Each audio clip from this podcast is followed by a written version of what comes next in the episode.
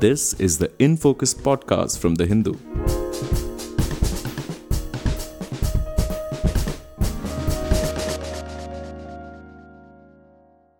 Hello and welcome to another edition of the In Focus podcast. I'm your host, G. Sampath. President Xi Jinping has dismissed Chinese Foreign Minister Qin Gang after just seven months in office. Qin has been replaced by former Foreign Minister Wang Yi.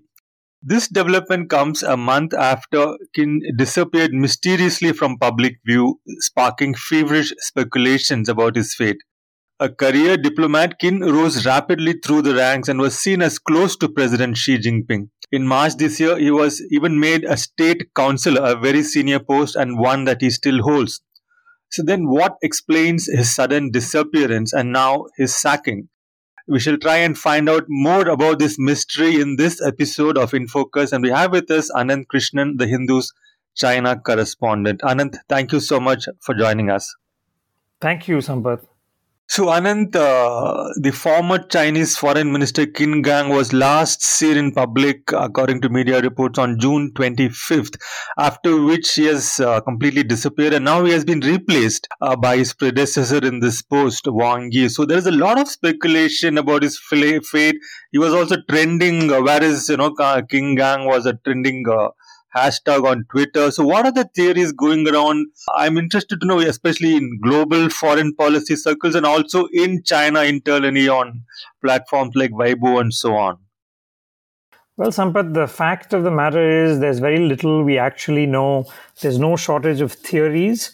Uh, but I think, in terms of what the facts are at hand, and that's something we'll go through uh, today, I think uh, it's still very sparse just to give our listeners some background, this is something that came totally out of the blue.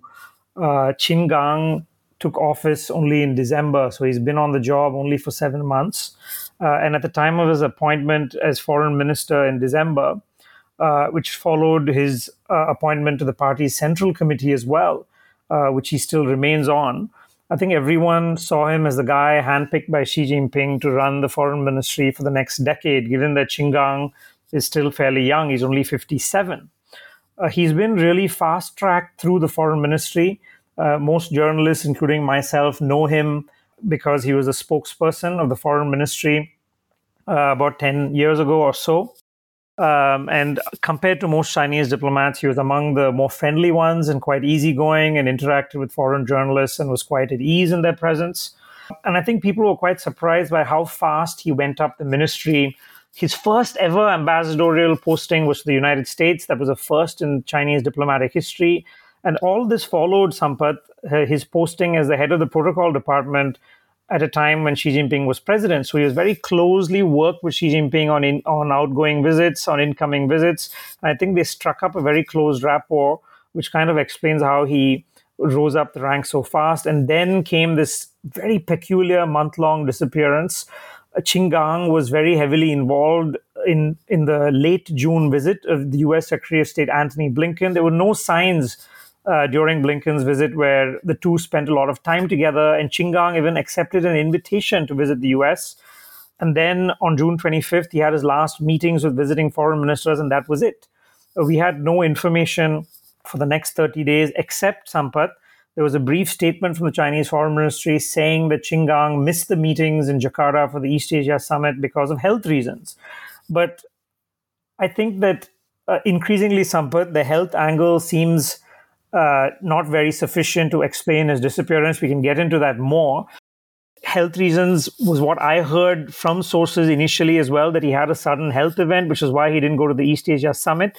But then, Sampath, there were other peculiar things that happened uh, for instance, the foreign ministry refusing to comment on his health or releasing details about it.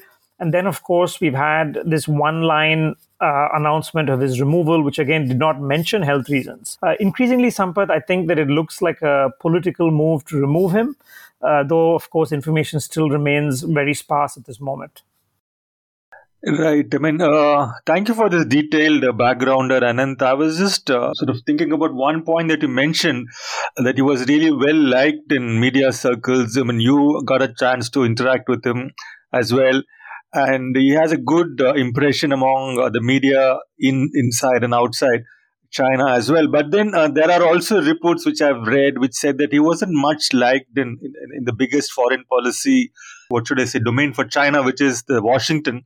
And uh, US officials were not known to be particularly fond of him because starting from his very first press conference as the US ambassador, he has been pretty vitriolic in his attack on US foreign policy and there are talks, uh, there are sort of speculation that he won't be really missed that much uh, now that he's gone or seems to apparently gone. So, can you talk a little bit about you know his style as a diplomat, his background, how he rose, and and his stint, especially in Washington?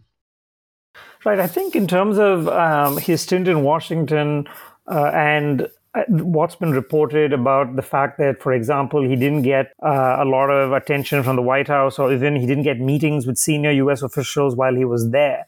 I think that somehow it was less to do with him than the general state of U.S.-China relations, which of course goes back uh, to uh, the downturn that happened during the Donald Trump administration.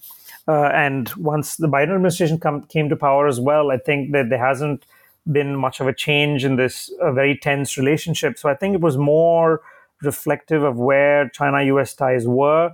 And I think that uh, right now in the Xi Jinping era, any diplomat is pretty much his master's voice, and there's very little space, I think, for individual diplomats to actually express policy in a way that's different from what uh, the party central wants. So I think she is. A, I think Qin Gang was very much doing the job assigned to him by taking a hard line publicly uh, on the US, which of course he did. And it didn't seem to hurt him uh, because after his stint in Washington, he came back with a big promotion uh, to the Central Committee. Uh, and as foreign minister, of course, in December. And as you mentioned at the start of the show, he was also appointed a state councillor. I think we should explain a little bit, a brief word on uh, his current situation. All we know, Sampath, is he's been removed as foreign minister. He, he still sits on the Central Committee and State Councillor, which I think some observers uh, suggested that this might bolster the health theory that it was a health event, which was why he, he's not being removed from all of his posts. But I think there's another more likely explanation, which we've seen with the removal of previous ministers, which is that uh, at the start of political investigations involving discipline or violations of discipline, uh, what you often see is they removed from one post, but not all the posts at the start of the investigation. And in the months that follow, and once the investigation concludes, you see harsher penalties such as removal of all posts and ultimately expulsion from the Communist Party before, if at all, uh, the party chooses to also uh, initiate criminal proceedings. So these are stages of investigations and how the Communist Party does things. So I don't think him retaining posts sheds all that much light on whether he's politically safe or not. Uh, but I think that uh, to the back to the larger question, Sampath, I think that Qin Gang, from what he's done publicly, has very much hewed to the party line, hewed to the Xi Jinping line. So I think what has gone wrong, which we still don't know about, I think for Xi Jinping to take this extraordinary step, to me, Sampath, it speaks of something unprecedented in terms of a scandal. Right. I mean, so he uh, he had a very short uh, stint as the foreign minister, and before that, he had a fairly short stint as Chinese ambassador to the U.S. And now that he's been sacked after this short stint, it's not like you know he was promoted or something. He's clearly been uh, uh, made to quit. So does this reflect? Uh, do you think an embarrassing lapse of judgment on the part of Xi Jinping? Because clearly he's a guy who's sort of uh, been key to his rise. I think this could be seen two ways, uh, Sampath, and I think ultimately this will depend on what exactly were the alleged misdemeanors committed by Qin Gang. And this is something, Sampath, uh, which is also being very closely followed within China despite censorship restrictions, where you can't search for Qin Gang's name on Weibo, for example, but everyone sharing videos and, and things about his background. And I think that how much this reflects a lapse in judgment on Xi Jinping will be determined ultimately by what exactly Qin Gang has done. I think we should, we don't want to get into too much of unconf- unconfirmed theories, but we perhaps should acknowledge what they are. And I think the, the dominant theory that's been doing the rounds, Sampath, over the last few weeks, including in Chinese social media, and I find it interesting that these haven't yet been censored, is, is Qin Gang's relationship with a, with a, or alleged relationship uh, with a well-known TV anchor who worked for Phoenix Television, um, and she was based in the United States as well. Uh, and I think the fact that there's been lots of media coverage suddenly in China about her, obviously uh, in, in, in connection with the Qin Gang case, is something that a lot of people have been discussing. Uh, but how this could also be spun, Sampath, since you asked about what this means for Xi Jinping, I don't think this is going to be a big dent on Xi Jinping's power or affect China's foreign policy or governance in a big way. And I think that probably uh, if uh, Qin Gang is ultimately uh, politically purged, it would probably be spun by the government and party as saying that, see, if you violate discipline, Xi Jinping will also take it out on his own people. So your closeness to the leader is not going to keep you immune from disciplinary violations. I think that's how they'll probably spin it. Right. I mean, I know you you you want to be very cautious in terms of getting into uh, these unconfirmed speculations, but purely in the spirit of acknowledging uh, what is going around in Chinese social media, and since you also brought it up, I just wanted to know a little bit more, like in terms of uh, the disciplinary context here.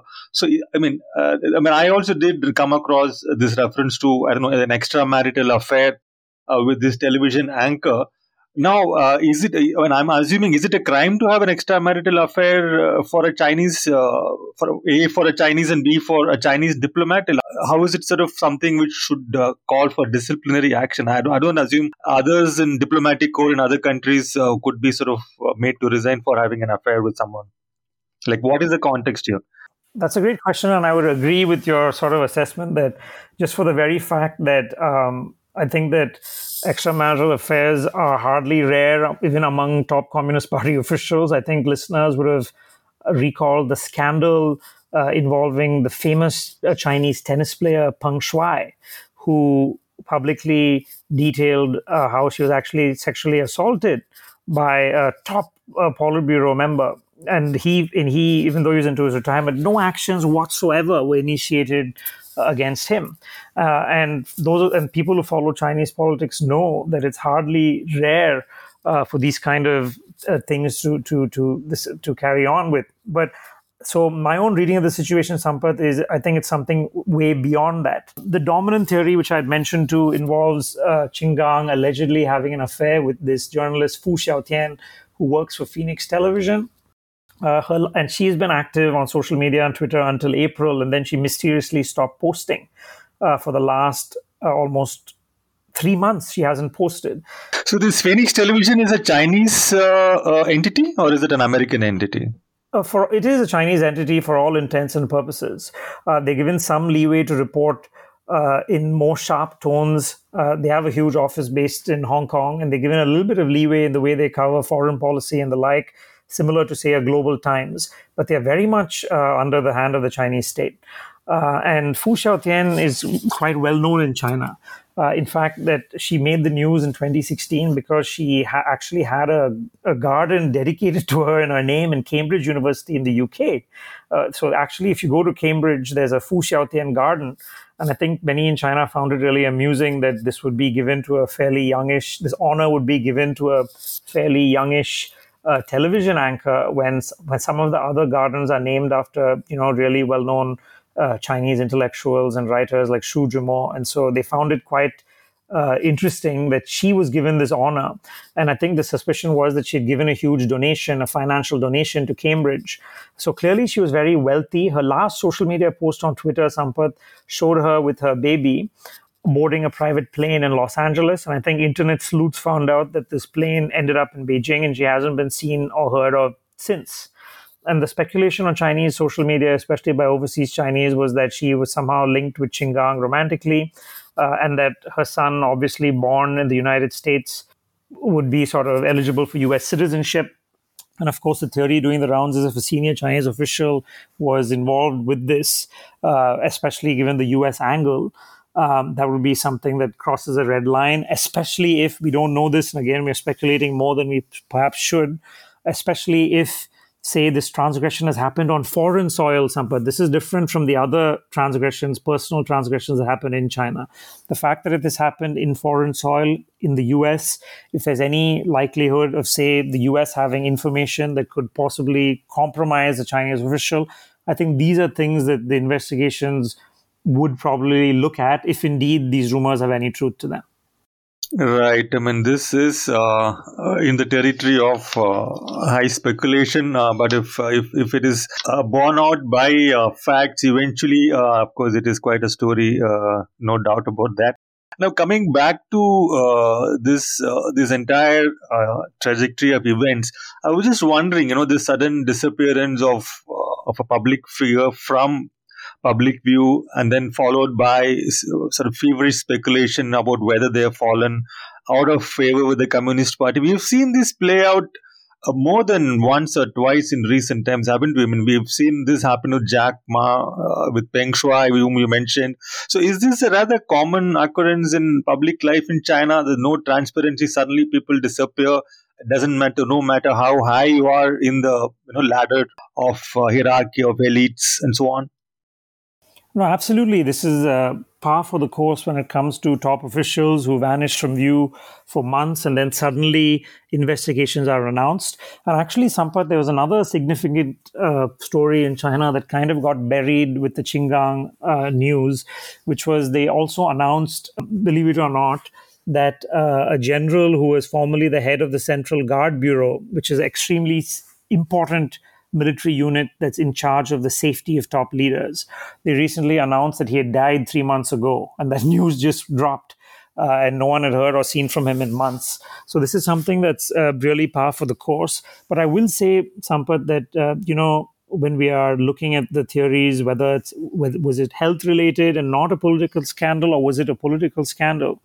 If it was health related, Sampath, I think that they would have come out with information because silence has led to all sorts of political speculation and insinu- insinuations that could have been avoided. Just to give a brief example, Sampath, uh, you might recall, I think we discussed this in an earlier podcast as well during the party congress in October, when the former leader Hu Jintao was escorted off stage, and it became a huge sort of uh, triggered global attention as to whether he was being purged. It turned out uh, he wasn't in political trouble. And that very same day, Sampath, the official Xinhua, Xinhua news agency came out with a statement saying that a Xinhua reporter had learned that he was feeling unwell or disoriented, and that's why he was taken off stage. So there is precedence for them to quickly come out uh, to nip speculation in the bud should they choose to. So if Qin Gang was indeed unwell, it's very easy for them to, even if they don't want to put out an official statement, they could have had it leaked or put out through Xinhua saying that he was unwell or ill, which is why I find it uh, increasingly unlikely that this is an innocent or uh, non political health related matter. And I think that, uh, as you asked as well, this is something that we've seen with officials. You aren't going to have easy answers. Uh, I think that the Communist Party thrives on secrecy and they're happy to live with months of foreign media attention and speculation. And I think they'll stick to their guns and, and going through going through the past precedents of such investigations. It'll probably be months before you have even a, any inkling of what exactly happened. And Sampath, even finally, uh, if this case, when, when this case reaches its conclusion, we may still be in the dark in terms of the official narrative that comes out might only give you a sliver of what exactly happened. And that, that's how things work in China. Right. I mean, you, you were just explaining like uh, I mean, a lot of reasons why you're not particularly convinced by the theory of uh, you know, ill health being a reason for his disappearance. I mean, one another factor, uh, I mean, fact which others have pointed out. Uh, I was just wondering what you made of it. I mean, one, of course, uh, the official statement, you know, announcing his departure and you know appointment of Wang Yi made no reference to his health, and secondly, uh, all the references to him from the official website of the Chinese Foreign Ministry are being erased. I mean, why would anyone want to do that unless uh, it's something more than health, it's something uh, political? That's exactly right, and that's something we reported um, as well today. That if you search for Qin Gang, his entire digital record on the foreign ministry of China's website has been wiped clean. All of his meetings with other foreign ministers, his speeches, his diplomatic engagements, there isn't a single record that's left online on the foreign ministry's website, and that would really be a peculiar thing for them to do uh, if this was if this was a temporary absence because of health, which is what some people have suggested. So I think, as you said, uh, this points for all these various reasons to a political scandal. And, and, and to me, it also has the markings of something that's probably unprecedented uh, for, for, for this action to have been taken. Right. Uh, one final question, Anand, before we uh, wrap up. So we've got uh, the new foreign minister, who is actually the old foreign minister, right? Uh, right. And so I was just wondering, from the point of view of other uh, players in this uh, domain, like you know, or foreign ministers of other countries who would have continued to interact with Gang uh, what does this development mean for them and also for Chinese? I mean, you did make the point very well that you know these are all just their masters' voices, so to speak. But nonetheless, personal rapport uh, is not something which one could sort of summarily discount. So, so, so now that Wang Yi is back, uh, so is it going to be very different from what uh, things were like the previous seven months uh, in terms of foreign policy and politics, geopolitics? Is there anything different that one needs to take note of? Are there any implications in this regard? I think, Sampath, for this reason, that's why bringing Wang Yi back, I think, was a really smart move. Rather than them bringing, uh, promoting a, one of the vice foreign ministers, who I think will ultimately take over as foreign minister in the months to come, because Wang Yi is too senior to have all of these uh, jobs. Just for some background, Wang Yi was Qin Gang's predecessor, and in October he was promoted to the Politburo, uh, and he's also in charge of uh, the Communist Party's Central Foreign Affairs Commission, which is the most powerful body when it comes to foreign policy making. And actually, the Foreign Ministry of China is less powerful and takes its cue from the Foreign Affairs Commission. So Wang Yi right now is wearing multiple hats, having taken on the additional charge. But I think in terms of what you asked, by, by bringing him back, what it does is it brings continuity and stability. For instance, even in his dealings with other countries' ministers, they all know Wang Yi, they've dealt with him for a decade. So I think in that sense, it was quite a smart move. And I think what they will do is probably in the months ahead transition and promote one of the other possible candidates, vice ministers or senior foreign ministry officials, uh, to finally take over. Uh, but for now, I think the fact that Wang Yi is back in charge will just mean I think more continuity, whether it's on China India relations or China US relations. I don't think the Qin Gang episode is going to have that much uh, of, a, of, a, lasting impact. Right. This is uh, clearly a bat for uh, continuity in Chinese foreign policy.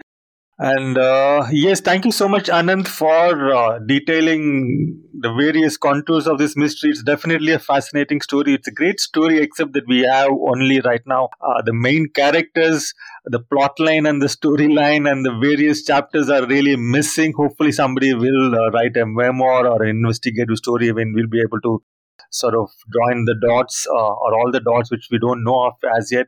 Thank you so much for joining us and for throwing some light, if not much light, but this is something which I think we will get to know more of in the days and weeks to come. Thank you so much. Thank you so much, Sampath. In Focus will be back soon with analysis of the biggest news issues. In the meantime, you can find our podcast on Spotify, Apple Podcasts, Stitcher, and other platforms. Just search for In Focus by The Hindu. We'll see you soon.